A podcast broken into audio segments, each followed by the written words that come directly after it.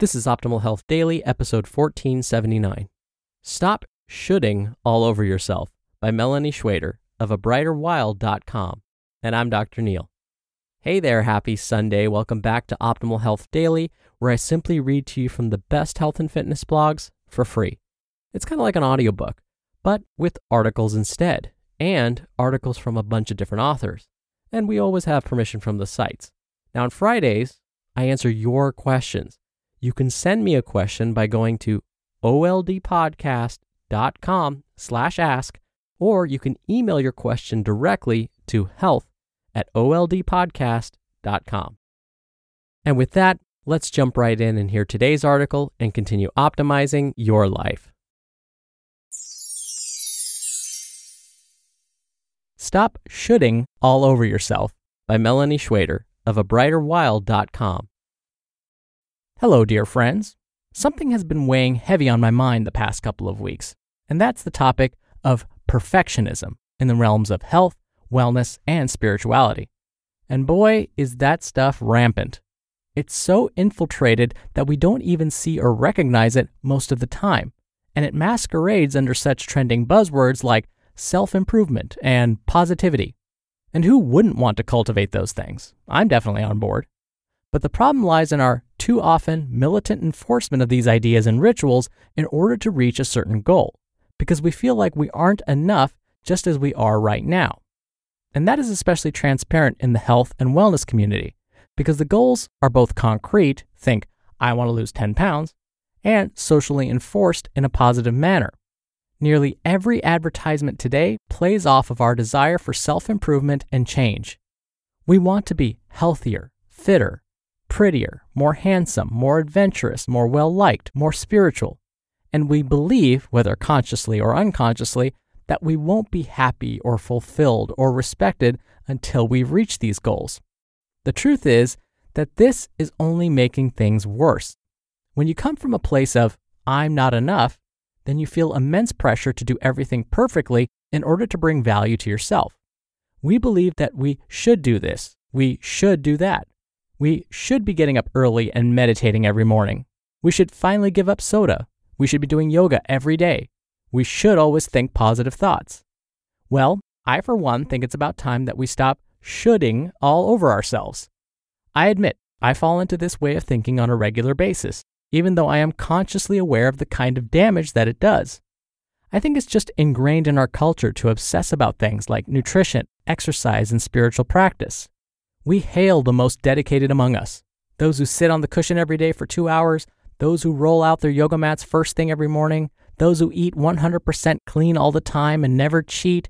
Such a terrible word, by the way, let's do away with it. We somehow aspire to be them and then feel horribly about ourselves when we fall short. This shaming is particularly sharp in the chronically ill community, where people are desperately trying to heal their bodies and spirits, and they feel like they failed when they aren't able to miraculously cure themselves through diligent actions. I am no stranger to the crushing blow of yet another diet that failed, another natural supplement that I gave up on, another day of waking up still being sick and wondering what I could have done differently to have prevented it. And man, that is a slippery slope, my friends. The downward shame spiral is hard to pull out of for every one of us, but especially those who are sick. The admittedly frustrating thing is that the true healing can only happen when we let go of perfection and embrace the messiness and reality of our existence. We just need to loosen up those reins we've been clutching so tight for so long and not let our brains fly into disaster mode every time we skip yoga or space out during meditation or eat something with gluten. The anxiety that we've created around our health is frankly crippling, and I've had my fair share of mild panic attacks over things like this.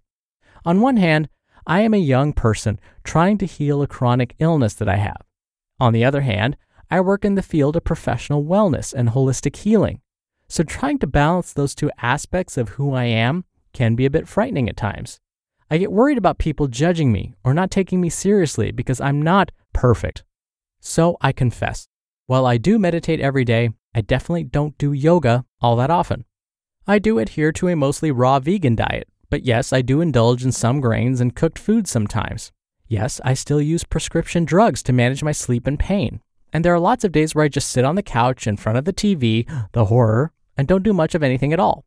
And I have the gall to call myself a holistic health professional. And all of that is absolutely, positively, 110% okay. I think the world in general needs more messages of acceptance, but the wellness industry especially needs them desperately. People should be shown and told that they are beautiful, that they are well and worthy just as they are right now, not that they should lose 10 pounds or cut their caffeine intake. You are enough, and you are worthy just because you are here on this earth, living this life right now. Not because you worked out every day this week and didn't eat a single cookie. Screw that. When it comes to taking care of ourselves, we need to rearrange our thoughts and start doing it from a place of love and treating ourselves instead of a place of shame and punishing ourselves. Get on the yoga mat when you feel that your body and mind are calling for that place of peace and nourishing movement. Choose the fruits and veggies instead of that high sugary dessert when you truly want your body to feel good and energized and full of vitamins. And sit down and close your eyes to meditate because you know it's an awesome investment in your mental health. And know it's perfectly okay if you don't do it again tomorrow. So, right now, visualize what you have on your to do list tomorrow and what your day would look like and feel like if you accomplished every single one of those things. Now, I want you to drop the expectations and imagine your day unfolding with you having nothing to change about yourself and nothing to prove to the world. Can you feel the relaxed spaciousness? It feels pretty good, doesn't it? I'm a firm believer that healing adventures are just that they're adventures. Things will change all the time, things will happen spontaneously, and things cannot be forced or anticipated. Healing doesn't happen when you follow a strict formula of X, Y, and Z. It happens when you let go and allow yourself to be enough right in this moment. So, I urge you to reflect on your life right now and pay attention to your motivations behind the actions you take every day. When you go to spin class, are you coming from a place of love and enjoyment or a place of shame and perfectionism? What about when you do your pranayama exercises, or write in your journal, or make your meals, or say your prayers? Perhaps it's time for all of us to free ourselves from the shackles of health and spirituality focused perfectionism and feel what it's like to roam wild and free, knowing that we are flawsome, also known as flawed and awesome, just as we are. You just listened to the post titled Stop Shoulding All Over Yourself by Melani Schweder of abrighterwild.com. Now, do you get stressed out when planning a vacation? Like where to go, what to do, or where to stay? I've definitely needed some extra help choosing the perfect spot for my next family getaway, and that's why Apple Vacations is so great.